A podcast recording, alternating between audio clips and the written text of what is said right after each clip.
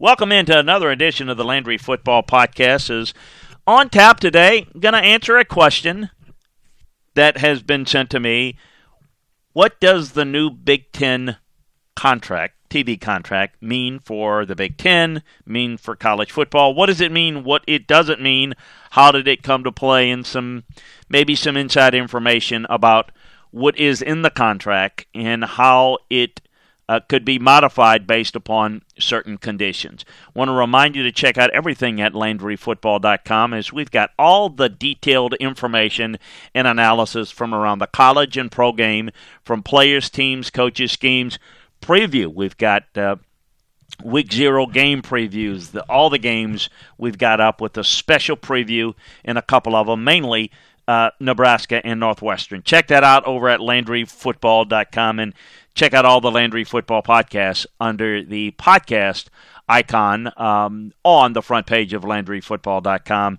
Subscribe and like. So the Big Ten gets their contract, and it is a seven-year deal. You know that by now. You know the numbers: 1.2 billion annually. A couple of things to keep in mind. Um, there are two things. It's what will this mean for the Big Ten? Uh, why did they go about this process? Well, Kevin Warren, the commissioner of the Big Ten, comes from an NFL background as an administrator, not a football guy, but as an administrator. Um, he understood how the TV contracts worked in the NFL. He took the NFL model to negotiating the contracts for the Big Ten, which is multiple networks. They're not competing against one another, but we're going to get money from multiple networks that we pull together and have even more money, which is a little different, and more on this in a second, to what the SEC has done. Um, or the way it played out with the SEC. But first, here to deal with the Big Ten, it is a seven-year deal, and it is more money than what the SEC recently agreed to for their ten-year deal. So, just in terms of pure numbers, the Big Ten is going to make more money than the SEC for now.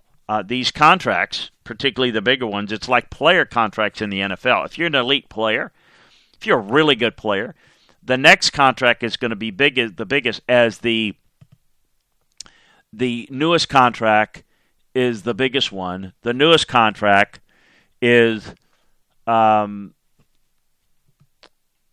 the one that's going to rising tides raise all ship type uh, avenues. Well, this is the newest one.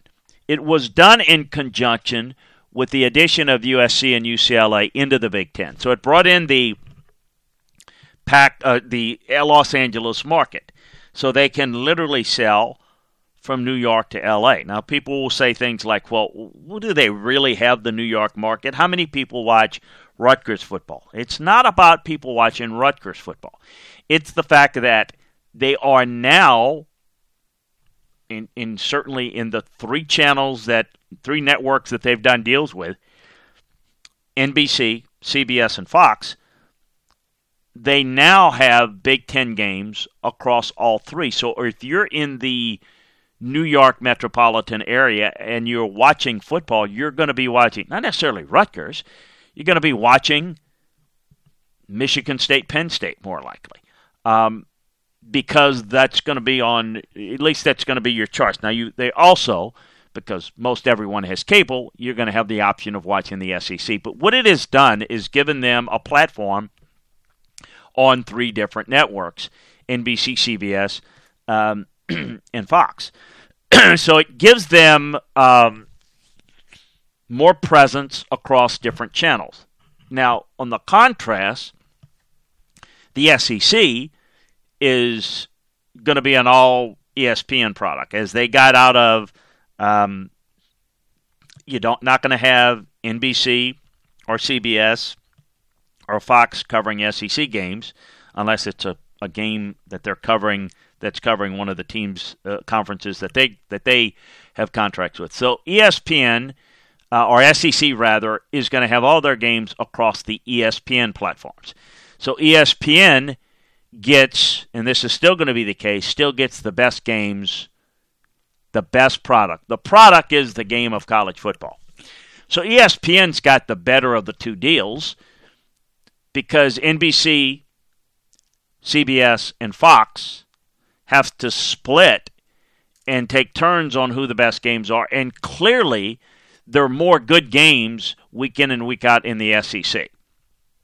So while you may own products if you're one of those three networks, the best games to choose from are the SEC games. And ESPN is going to have the the the pick of the litter. They can pick the best game and put it in any time slot that they want, the second best game, the third best game, the fourth best game in the SEC, and still be in good good position. Now there's going to be an occasional game that you would maybe go outside the SEC footprint, um, Ohio State and Michigan. You know, maybe the right, you know, Ohio State, Penn State, or Michigan State, Michigan game. But most of the games, quite frankly, even the second tier games in the SEC are, are considered better product than what you get uh, even in the elite level of the Big Ten. So ESPN gets the better of the deal. Now, the one thing that ESPN has proven to be is kind of the place where people go. They kind of they kind of craft the image of sports. NBC, CBS, Fox, while they have different programmings that predominantly will cover the games. ESPN is about, you know, all day, every day. You're going to hear about it, the different shows and the branding. That makes a difference. That's what people watch. And remember, ESPN includes the SEC network. So they can have games on ESPN, ESPN2, ESPNU, the, the uh, SEC network, uh, streaming. So they've got it all. So they've got a, really good situation, does ESPN. The SEC, they've got the platform in which they are the brand makers, ESPN. So you're going to hear between games more and more about the SEC and the SEC games. Not that ESPN is not going to talk about the other conferences outside the SEC, because they will. The biggest games, they're going to talk about it, and I'm sure the game day folks are going to go to the biggest Big Ten game if that warrants the best game of the weekend, so on and so forth. But the branding is going to be a little bit better for the SEC. What does this mean for the SEC? Do, does people they're going to do a new deal? Well, a couple of things to keep in mind in the contracts. First of all, the deal that the Big Ten did was a great deal for them. They were not going to get give away exclusivity. They got more money because they got multiple money across the different platforms. The other thing to keep in mind that I have not seen people bring this up, but I have confirmed that there is a Notre Dame clause in this contract, meaning not only that the Big Ten is going to be the first to be able to renegotiate their rights in terms of the length of contract. They can they got more money out of the TV deal, but they can go to the negotiating table quicker, 7 years. But if Notre Dame were to somehow end up in the Big 10, if that were to work out, the contract can be renegotiated. It's obviously of greater value at that point. Uh, the Notre Dame value, the Notre Dame brand is huge. So they've got a way to make sure that they've got a way to to adjust this upward for them. The same thing applies on a lesser degree for the SEC. If there's expansion, it brings the two sides to the negotiating table. If a Clemson and say one of the Florida State or Miami or you know Clemson and somebody else comes in, then they can change that. Now, what is a little bit complex and a little bit unknown is what would ESPN do? Basically, my understanding is say Clemson and Miami come into the SEC, or Clemson and Florida State, whatever. That means that A, ESPN would end up giving more money to the SEC for their deal, but then they probably would be offset by the fact that the ACC would get less money. So there's, while it wasn't in the past, it is absolutely in the contracts now that based upon expansion, based upon uh, losing teams, it's going to affect your current contract. So that's some of the details that I think are going to be important. Having, um, you know, the the Big Ten having the three networks, but they also are going to have. Remember, Fox has Fox, Big Fox, Fox Sports One, and then of course the Big Ten network is owned by Fox. So there are five platforms in which um, they can put it on. The SEC, as I mentioned, has ESPN, ESPN2, ESPNU, um, and the SEC network. So they've got a lot. This is a big time deal for the Big Ten. For CBS, let's take a look at their angle. They're losing, which is the best deal around, the money they were paying for the SEC. That was that's a big loss for them. They're going to slide the Big Ten likely in that slot now for the 2:30 slot. I think Fox is going to remain the big noon game, and then of course they'll probably put at nighttime on NBC probably put Pac-12 games. It's what I'm hearing.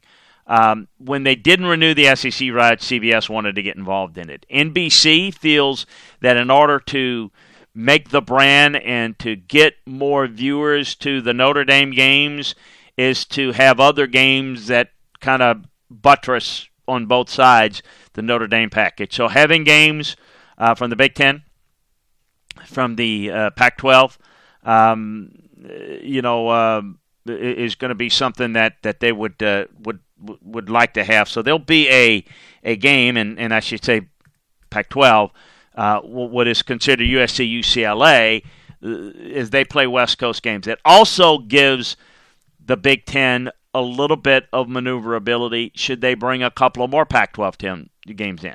So essentially, you could have nighttime games and keep, and there's a lot of belief that, say, on Oregon, Washington, for example, while not as naturally a fit um, for the Big Ten as USC, UCLA in their minds, and I know it's not a geographical fit either way, but if they can build two more West Coast teams, then that really kind of helps mitigate some of the travel here and there, and obviously gives you pro- television slots that are a little bit more um, uh, more uh, amenable. So, um, really good deal for the Big Ten. What does this really mean? Does it mean that it's going to make the games better because they're on, got a better TV deal? It does not. But I, one of the things that I think are really important to consider is the long term effect what will the money that goes to the Big Ten schools, what will they do with it? The reason why the SEC is the best football, it's the footprint that that exists to where the majority of the players in this country, high school players, come from that footprint. That's one thing. But the other thing is there's greater emphasis on football in the SEC. They put more money into their programs, more money into their staffs, more money into their facilities, more money into their coaches. We have seen signs of the Big Ten starting to climb the ladder, starting to do more and more of that. How much are they willing to do that? If at Michigan, for example, there is no reason why Michigan can't spend as much money as anybody else in college football to build the best football program in the country. Are they willing to do that? Is that not their mission? Do they want to do something else? look, that's up to them. It makes sense. It's fine, but I do think that um, you know you've got to consider all of those things. There's now the resources, as good as any, that's going to allow the Big Ten to grow. So maybe they can improve their ability to recruit. Maybe they can get players that uh, warrant being in the top five, like Ohio State. Ohio State has proven that if you put the emphasis on it, and Ohio State is the school in the Big Ten that operates the most like the SEC outside of the SEC footprint. And if other schools are able to do that, you could see more teams do a better job and become better at a higher level. Whereas right now, there is a deeper group of really quality teams inside the SEC um, than there is in the Big Ten. The more good teams you have, the better games that you have. So, how many big games will USC provide to the Big Ten? Well, I think probably some. Texas and Oklahoma is going to provide quite a bit of big games. First of all, they'll play one another just like USC and UCLA do, but that's going to create some big time matchups. Oklahoma against a Georgia, Oklahoma against a Alabama, Texas, same thing. Uh, that's going to matter. Uh, so as the conferences grow, and the Big Ten and the SEC, I think will grow, it's going to create better TV products. But the real key is the SEC is still got the best teams and the best games, more of them, and it's going to create a better product of more games across the board. Let's see what the Big Ten can do to increase the value of the football product among the schools within their league, meaning can their schools get better, recruit better, better facilities, continue to you know pay better coaches, and all those things are going to be fun. So that's a, a look at it. That's what it means. It does not mean that it changes overnight, but over time, if done correctly, you could see the Big Ten make some inroads into becoming an even better and better conference than what they have been. The SEC still very far ahead, and I think right now certainly still better as a football league. But there is no doubt that in terms of a television deal, strictly on money, and money is what it's all about, the Big Ten has got more money on the deal, and they get quicker to the negotiation table, uh, sans any uh, additions to expansions, uh, which again would bring uh, about uh, both conferences or into the negotiating table. One other thing that I'll mention every contract is based upon what's best for you. I hear this, you know, a lot about, uh, well, the AAC signs a long term deal with ESPN. Why did they do that? They don't. It's to the benefit of the AAC to lock into a long term deal because it provides them some stability in which to operate. They're not a big time power conference. Whereas the SEC, the Big Ten, it behooves them to have shorter contracts because, or at least have clauses to bring you back to the negotiating table. Um, because I think that there's some, I mean, I think this is a perfect example. If the SEC has to go 10 years um, without renegotiating, the Big Ten will once again make more money than the SEC per school and per league.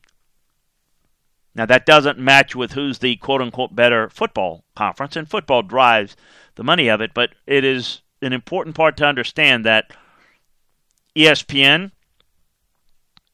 was the real sole benefactor of having exclusivity with the SEC. The other thing is it allows ESPN more money to continue to hold on to the playoff rights, which is um, might be interesting to follow if we if and when we expand the playoffs. Does that branch out? Earlier games being on uh, what channels versus who's going to get the finals and championships. It's all up to negotiation at this point. ESPN owns that. So uh, there's pros and cons. A good deal for the Big Ten. They were chasing the SEC, and from a chase position, they did very well for themselves. Uh, the SEC still maybe the front runner in terms of football, but in the negotiation rights, Big Ten a big winner here. Uh, we'll keep you posted on that and everything else. By the way, a reminder: you want a breakdown of all the games each and every week in college, in the NFL. Check it out at LandryFootball.com. All the latest news, notes, and nuggets. What's going on in our notebooks at the college and NFL level? We've got that for you as well. Check out LandryFootball.com, and thank you for joining us here on the Landry Football Podcast Network. Talk to you next time, everybody.